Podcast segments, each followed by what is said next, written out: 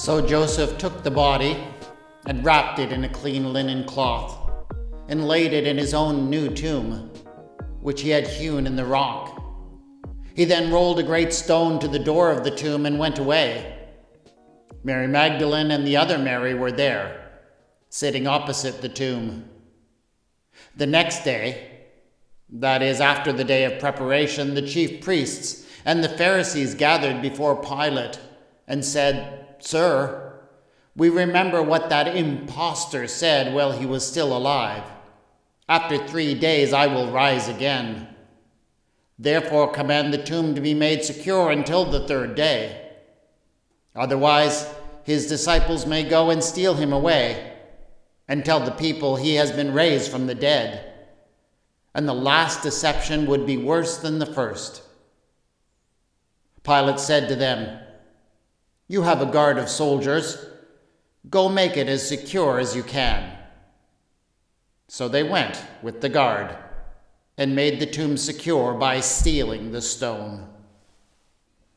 That is how the Gospel of Matthew sets the scene before the amazing events of Easter morning. The way that Matthew tells it, those two women, Mary and the other Mary, sat there across from the tomb of Jesus from Friday night until early Sunday morning. They were witnesses to everything that happened. And, according to the Gospel of Matthew, some pretty freaky things happened. Here is the story he tells, seen from a few unusual points of view. This is retelling the Bible.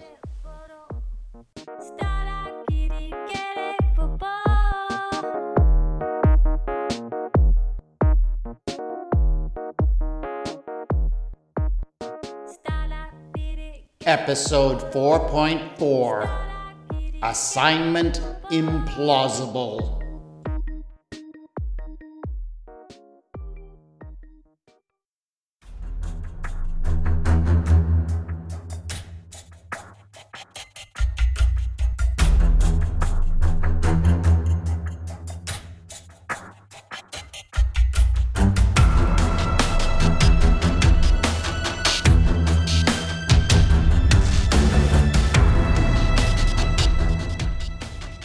The proprietor looked up as Jim stepped from the busyness of the streets of Jerusalem and into the small bar.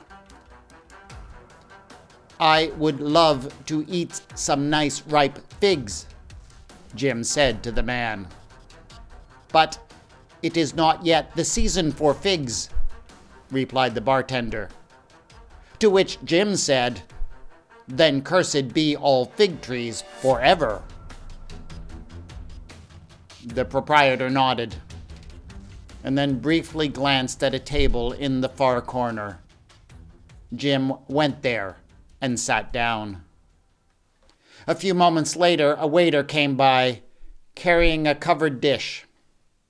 He put it down without a word and left. As soon as he was alone, Jim removed the lid and looked down.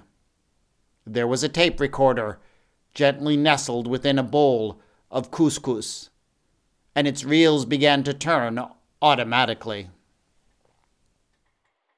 Good morning, Jim, the tape began.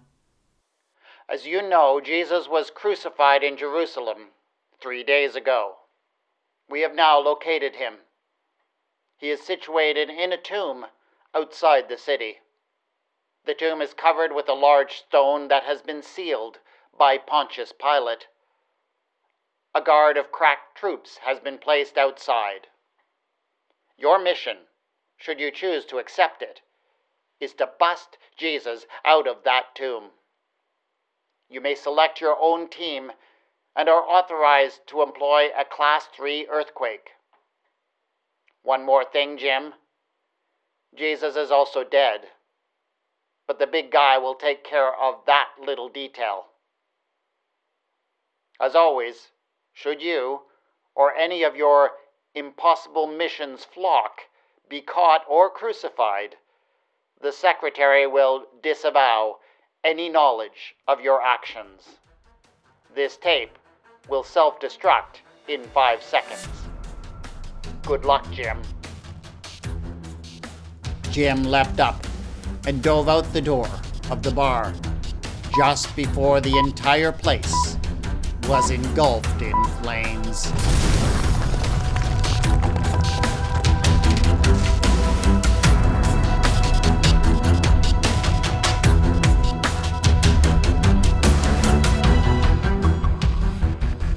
Hours later, Jim was sitting at a table, leafing through a small pile of dossiers. Each sheet contained a picture of an IMF agent and the statistics about his or her specialities.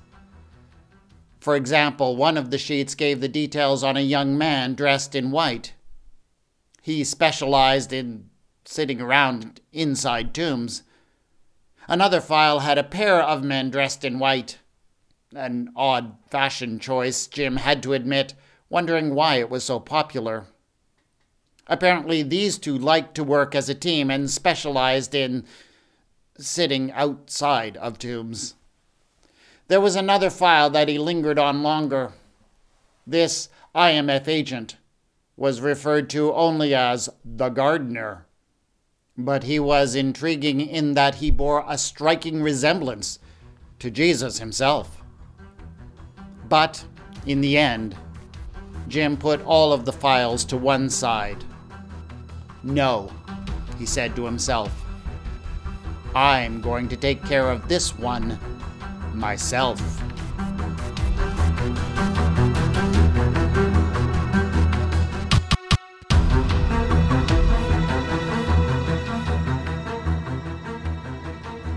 The lowly foot soldier paced back and forth in growing frustration. His mate sat on a rock nearby, picking his teeth, having just finished his rations. The pacer's impatience finally boiled over, and his complaints came flooding out. I still don't get it, Gaius. Our orders were to come out here and guard this tomb. He jutted his thumb towards the massive stone that covered the entrance to a rather ordinary tomb. And can you tell me why that was something that was so important that the governor himself ordered us to come here? Uh, what's the point, after all? I mean, did you get a load of that guy when they put him in there? That man is no more. He has ceased to be. He's expired and gone off to meet his Maker. He's a stiff, bereft of life. He rests in peace. He was nailed to a cross and now he's pushing up the daisies. His metabolic processes are now history. He's off the twig. He's kicked the bucket. He shuffled off his mortal coil, run down the curtain, and joined the bleeding choir invisible. This is an ex Galilean. The other man laughed. That was pretty good, he said. Now do the What have the Romans ever done for us speech. But seriously, man, replied the pacer. Who ever heard of setting a guard to keep a dead man in his tomb? I mean, of all rotten, meaningless duties to draw, why do we have to get this one? The other man got up from the rock, picked up his spear and shield, and resumed his pacing as well. I know, he said. Someone likely screwed up the paperwork. What are you going to do? But I don't know about you, none of that is really my biggest problem with being here. I've drawn meaningless duties before. What I can't stand is the women. I mean, look at them. They've been sitting there all night long just opposite the tomb. They're staring at us with tears streaming down their faces. I wish they would just go away. It's spooky and I don't know what to do about it. Well, don't look now. They're not sitting anymore, said his companion. They just got up, and they're heading our way. The soldiers formed up, hefted their shields in front of them, and got as far as shouting, Halt! In the name of Pomp! Before the whole world just came apart.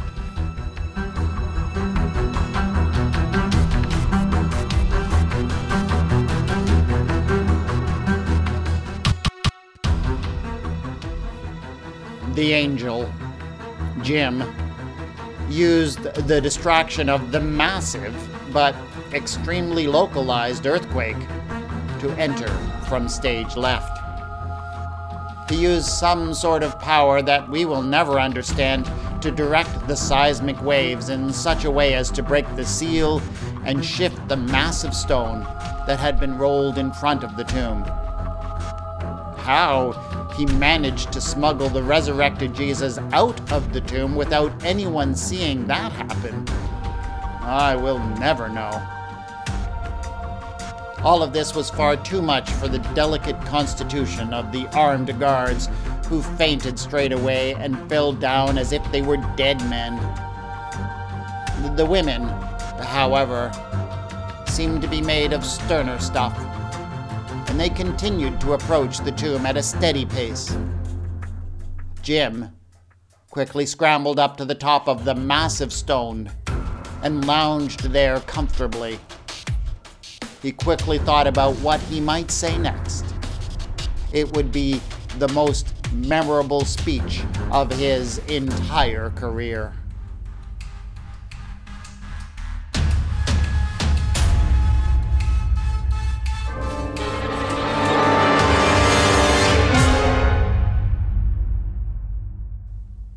There are a number of varying accounts of the resurrection of Jesus to be found in the Gospels. They're not always easy to reconcile with each other. Even the accounts of the women who go out early on Easter morning to discover an empty tomb have very large variations between them. They disagree, for example, over how many women there were and what their names were. They disagree about whom they encountered there. Mark says one young man in white, Luke says two, and only Matthew says they were met by an angel. This episode was based exclusively on Matthew's rather unique account of that morning, and I told it in such a way as to enhance the uniqueness of Matthew's story. Only Matthew adds the details about guards being on the tomb and what happened to them. Details that are notoriously hard to harmonize with the accounts in the other Gospels. Every year, when I read the resurrection accounts, I've got to admit that I struggle with the inconsistencies between the accounts. The closer you look at these stories, the harder it seems to be to answer questions like who was there, what did they see, and who saw what first. If these were meant to be journalistic accounts or testimony to an event in a court of law, they would likely be rejected uh, in terms of reliable evidence just based on the inconsistencies between them. I always take comfort in knowing that the gospel accounts were not written as journalistic reports or court testimony. To expect them to hold up to the standards of that kind of literature is actually unrealistic. This is what I believe happened. After Jesus had been crucified, his friends and followers had experiences that convinced them that he was alive. Now, when people experience things like that, experience things that do not fit into the way they have previously understood the world, they will naturally struggle to understand and communicate what they have experienced. This is exactly what happened to the early church. Over a period of weeks, months, and years, they sought to make sense of what had happened to them. And one of the key ways that people make sense of their experiences is by telling stories to each other. The accounts that we have of the resurrection are the product of that community effort to make sense of something that didn't really make sense. Because they are that kind of story, we should not expect perfect consistency across the accounts. What we should expect is what we find a strong conviction running through them all that something extraordinary had happened, that Jesus was indeed alive and with his people, that something important had shifted in the universe. That is it for this special pandemic and Easter episode of Retelling the Bible. Make sure you subscribe so that you can get the next one at the end of this month. A great rating and review on Apple Podcasts or some other post- podcasting platform is a great way to help other people find this podcast. The theme music for this podcast is Ada. The mood music for this episode is Hitman. The music is by Kevin MacLeod, licensed under the Creative Commons, and can be found at incompetech.com. You can contact me on Twitter at Retelling Bible, on the Facebook page Retelling the Bible. Show notes for this episode have been posted at retellingthebible.wordpress.com. This is Retelling the Bible, and I have been your storyteller, W. Scott McCandless.